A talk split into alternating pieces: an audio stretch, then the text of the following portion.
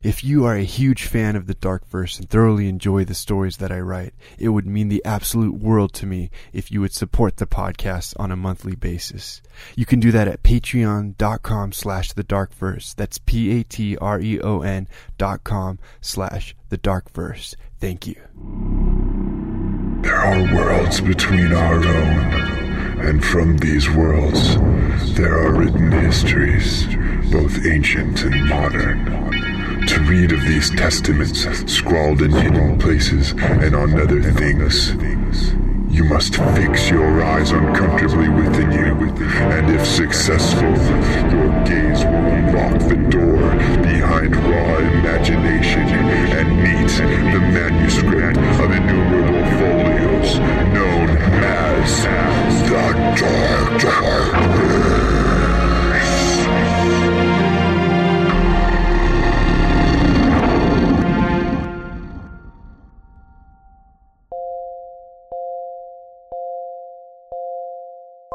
Hello, I'm Sharkchild, and this is The Dark Verse. Short stories of occult, metaphysical, and fantastical horror that will follow you to the visions of your sleep. This is the 100th episode of The Dark Verse. To start this episode off, I just want to take a moment to thank all of you for being a part of this podcast over the years. Whether you've just started listening to my stories recently or you've been there since 2007, thank you because without you, I definitely wouldn't have been able to continue putting out more stories and more episodes. Hearing your kind words and your positive feedback and your enthusiasm towards my stories is definitely what has spurred me on to continue going, to keep writing, to write the very best horror stories that I can possibly write. With that said, you might want to go back and listen to the very first episode of The Dark Verse, which was entitled The Unlike Light, because this episode is a sequel to that story. What better way than to celebrate 100 episodes of The Dark Verse than to continue the story that started it all? So we're going to go back into the world of the Keep, the Unlike Light, and the creatures of the light. This is episode 100 of the Dark Verse, and it is entitled The Eyeless Sight.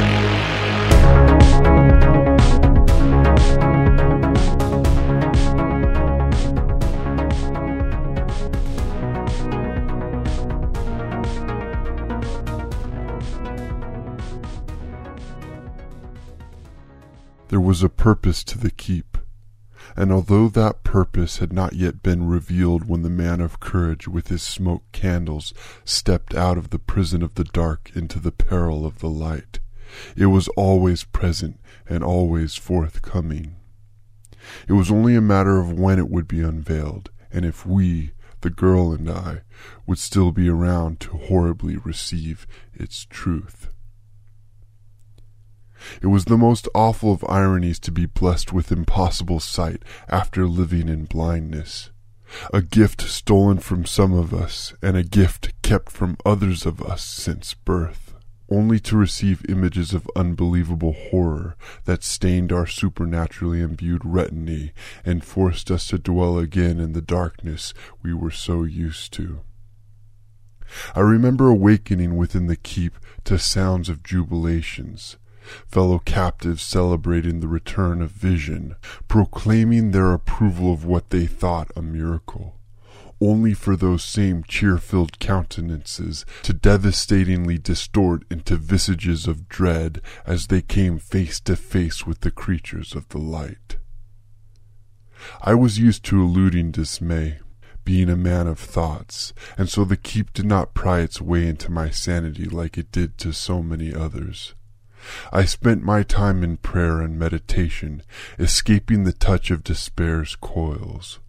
While those around me faltered and crumbled, I held steadfast to the peace within me. I offered what I could of my sliver of solace, but its lantern paled in comparison to the dusk of our imprisonment. My companions could not hold, above the hopes of their loves and memories, a light for life, so they snuffed out, one by one, widening and deepening my already overwhelming sorrow. The girl never witnessed the plaguing visions. Beneath her bunk she remained, from the moment of our arrival to the first encounter with the creatures of the light. When the man of courage departed, I was left to tend to her, to bring her food and water and clean what I could of her waste. The grief that I bore from the abounding loss cultivated my relationship with her. Caring for her gave me what little joy was left to attain amongst the deliberate evil that stirred the keep. The girl never spoke, and since she always remained in the darkness, I did not have any impression of her exact appearance. It was only by her shifting movements and breathing that she was even discovered. The trauma she felt was severe. I knew this. There was something consuming her, keeping her captive even beyond the walls of the keep, but without her words there was no way to discern it. I spoke to her about everything, assuming that she understood it all. It was enough for me to fight off assaults of loneliness, and, hopefully, it was at least minutely soothing for her in return. In a place where time was imperceptible, only intuition could judge the duration of our lives. At first, the only burden of the passing time was the sadness of loss, the extending period of separation from those loved. But as time stretched further and further under the desolate expanse of our new existence, that pain grew numb, and complacency took hold. Evil knocked on our door at the edge of the light, but we remained safe, safe to survive on and on until purpose would be illuminated. This survival became comfortable, easy. It was appalling to my heart and soul, but welcoming to my body and mind. I occasionally wandered the expanse of the keep's safe zone, the top two floors, where the creatures of the light did not venture. The topmost floor was our residence, beds, bathrooms, and a kitchen and pantry all cloaked in darkness. The second floor down was the library of antiquated texts and the burial grounds of our fallen. On one of these investigative sessions, I noticed that the light was moving. It was slowly creeping through the passageway of the keep, bringing its hollow brightness towards our bleak haven. No one previously observed the light's movement because its pace was negligible to any given moment of time. It was only after the girl and I had spent countless months beyond the departures of the others, including the man of courage, that its migration was discernible. I vividly recalled the level of light peeking over the top of the stairwell between the library floor and the one beneath it, and eventually the light was brighter, and its reach of illumination extended further into the sea of books. This light did not work within the confines of physics attributed to normal light. Its uncanny element was that its source did not dictate its area of influence. It could bend and twist around objects. It were as if the light had mass and was skulking forward like molasses, slowly saturating everything under its touch. There was no denying that the light was something wicked, harboring only things of malevolence, and it was coming. It would be months, maybe over a year, before the light would eventually breach the last of protected space, but it would get there, allowing predatory access for the creatures of the light. Since I had never prompted a reaction from the girl in any of my prior communications with her, I felt no need to withhold from her what I had learned. I expected the usual unstirred indifference, but when I divulged the information, she made an obvious reaction, squirming deeper into her pit and breathing at a rapid rate. I assured her that it would be at least several months before there would be anything to worry about, but her reaction was unchanged. She feared the light, the light she herself had never witnessed. She knew something about it that no one else had eyes to see. From that moment on, I could not tell by any external means that the girl was still under her bunk. Often, her eerie stillness and silence caused me to second guess my psychological state. For without her shuffling, I felt completely alone, and my imagination danced scenarios into the mind's eye of this nightmare reality being of my own creation, a prison within myself. Only when she made subtle sounds of chewing and drinking and expelling did I know she still breathed. To disarm the maddening sequences of my wandering mind and reaffirm an anchor in the present, I frequently watched the encroaching light amongst the old books and the buried victims on the library floor. Even when the light, after several more months, had adequately entered the floor and the creatures of the light pressed up through the stairwell, I sat and watched. With eyes open, I meditated, letting my thoughts cut through the scene of pale, sick light and desperate, fiendish monsters and their unnerving wheezing. As I did so, I recognized that although security dwelled in the darkness, I treasured my sight, and I treasured the colors, the shadows, and the grim painting that swirled before it. The complacency was taking a deeper hold. What was once horror became a casual reoccurrence. The light was part of the stage and the creatures part of the cast that I saw day after day after day. Their grimacing presences were no less threatening one moment over another, but as I grew accustomed to them, the fear and foreignness subsided. I slowly came to an acquiescence with my fate, but as soon as that happened, the mystery began anew. As the light touched the book graves and the deceased within, the decomposing bodies were tinged by occult properties. Over the weeks it took the light to fully trek across and consume the corpses, their rotting flesh was strengthened and stretched over bone-bearing areas and renewed in elasticity. Lean muscle mass also reformed beneath the new membrane. Once the light had fully encompassed the bodies, it had reached into and beyond their essences to their connecting existences in the beyond, and ripped their souls from their afterlives, pulling them back into malformed life as creatures of the light. When I noticed what was happening, I took what cadavers I could that were still untouched by the light, unburied them, and dragged them away from it.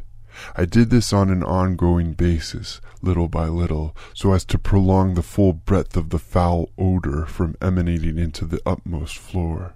However, after I had done this several times, I acknowledged that in the end there would be no saving myself from the light, let alone these bodies. So I prayed over them and then left them to be condemned. I would have done everything in my power to save them had there been a way. Ultimately, after a great amount of time, as it was known to be inevitable, the light reached the uppermost floor of the keep and began to overtake it. In the final months following this milestone, when creatures of the light rummaged in what were once our living quarters, the girl and I were cornered in a single room where I had collected and stored what food and water I could take from the pantry and kitchen. This was the same room the girl had chosen from the beginning. I did not think it a coincidence. I was positive she possessed hidden knowledge locked away inside her. It was at this final juncture that the glow of the light began to illuminate the obscurity of the girl's narrow accommodations, allowing me to see who she was. This was when the purpose of the keep initialized its unraveling. Back when we had just arrived within the keep, Someone heard breathing coming from beneath one of the bunks. The originator of the breathing was asked several times to respond, but never did. Without dispute, due to the very slender opening beneath the bunk that would bar even the smallest of adults from entering, it was understood that it was a child. In an effort to retrieve the child, hands of assistance were reached beneath the bunk. One of these hands came into contact with long hair, and from that point the child was labeled a girl. She fought against the attempts at bringing her out and remained there ever since. The girl was not a girl, she was a he, and he was an adult Lilliputian, a midget. He was tucked back as far as he could get, facing my direction. Instead of eyes, he had gnarly, jarring scars covering his sockets. Filthy and crusty long black hair covered portions of his face and continued down past his shoulders. It was one of the most frightening visions my mind had ever witnessed. It scarred my mind, imprinting itself there to linger in and out of any and every other thought that followed. I knew then, from my head to my toes to deep in my gut, that the light was coming for him. He knew this as well, but knew it from the start, seeing it with whatever mystic perception was bestowed upon him. Just as the rest of us in the keep had our sight restored, so he had some form of sight restored, whether through clairvoyance or as a medium. And through that metaphysical cognition, the purpose he understood the light to have with him must have crippled his scope of animated living, rendering him inert at a zenith of fear that was so overbearing that its infection was invulnerable to the passing of time. When the creatures of the light were nearly able to stand at our door, I was a ruin. Crazed monsters reached for my flesh, an equally unnerving specimen rested below me under the bed, and filth and waste saturated the air with the most horrid of putrefaction. I sat up on the bunk with my back against the wall, only leaving the position to relieve myself in the corner of the room. I was at a place where my prayers and meditations could no longer sheath me from impending insanity. It was an impossibility for me to remain like this for the final weeks before the creatures had access to me. I knew what they wanted, so, under a conflict of my being, I convinced myself to give it to them. I stood up and moved to the side of the bunk.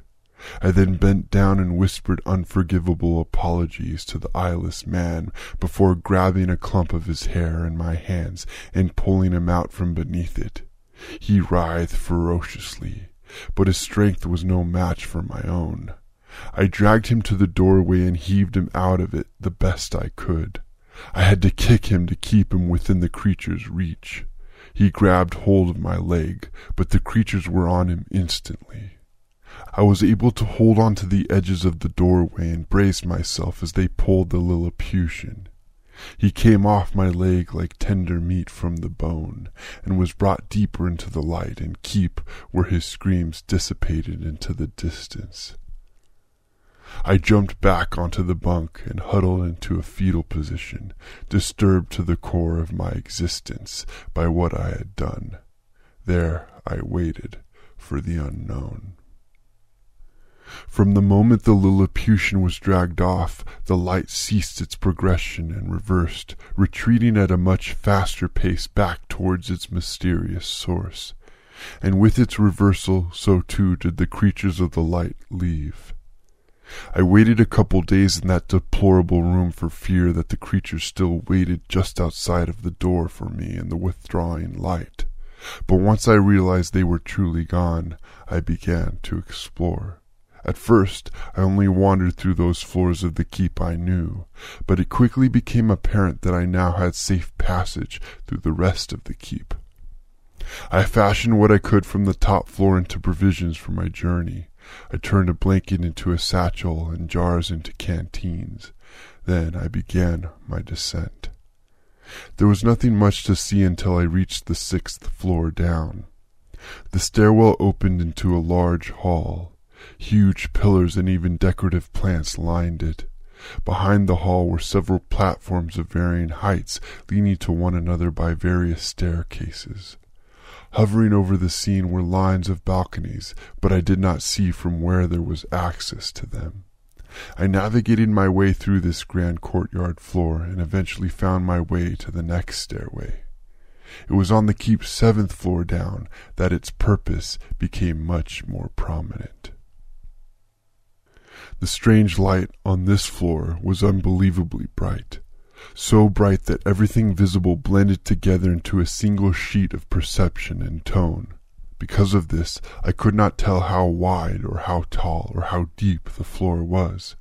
As I did take a few steps in, I saw the mass, an innumerable congregation of creatures of the light that half blended into the light. Their enormous numbers formed together into a circle far out in the middle of the floor. In the center of this circle was what I believed to be a raised platform. I could not see the platform, only he standing atop it, since it was masked in the light. It was the Lilliputian that stood motionless atop it with his arms at his sides. The scars of his missing eyes were now open, and the light was being drawn into them. Along with the light, arrays of the creatures also spun into and fully merged with the light and entered his eyes. After my initial observation, I thought it wise to leave, but as I tried to do so, I found that my legs were not there to carry me. I, too, was blending with the light, losing myself to its wicked magic. There was nothing I could do. I was lost. Although my mental faculties remained, I was made a phantom of the light, locked into its bidding. I was forced to remain and watch for hours and hours as the Lilliputian drew in the light and its creatures. While this final stretch of turmoil went on, while I was trapped in the light, I was able to understand more of the keep's purpose. As less and less light remained in the keep, and I was drawn towards the Lilliputian's eyes as part of the light, more and more of the seventh floor was made visible. The base of this floor was a portal, a portal through which the light entered the keep. As the light entered through this portal, so it exited through the portals of the Lilliputian's eyes. Although perceived as light, it was truly something else, a residue or byproduct of some fourth dimensional energy that was filtered or extracted into the keep where it could be collected and forwarded on to the domain where it was needed. The keep was a vial, a container for collection and transport of the light and the chosen captives of the keep were agents that were required to produce the desired properties of the light before distribution, perhaps by becoming creatures of the light. Where did the light come from and where was it sent? That I did not know until I was pulled through the Lilliputian's eyes with the last of the light and sent to a realm where the light and its creatures irradiated the reveries of the mind both in sleep and wakefulness. It was the light of sleep, the light of dreams, the light of nightmares, the light of the mind's eye. The blind were its power, their lightless sight creating the most potent of all vision, a vision that existed before there ever was light which was harvested and sent to the builders of the keep so that their minds could traverse the distances of the universe and its connecting realms and be given the great knowledge and secrets of existence. My essence faded into the light and its creatures, with these words echoing into my oblivion. We make anew in you what once we make anew lost. in you what once was lost what once was lost. What once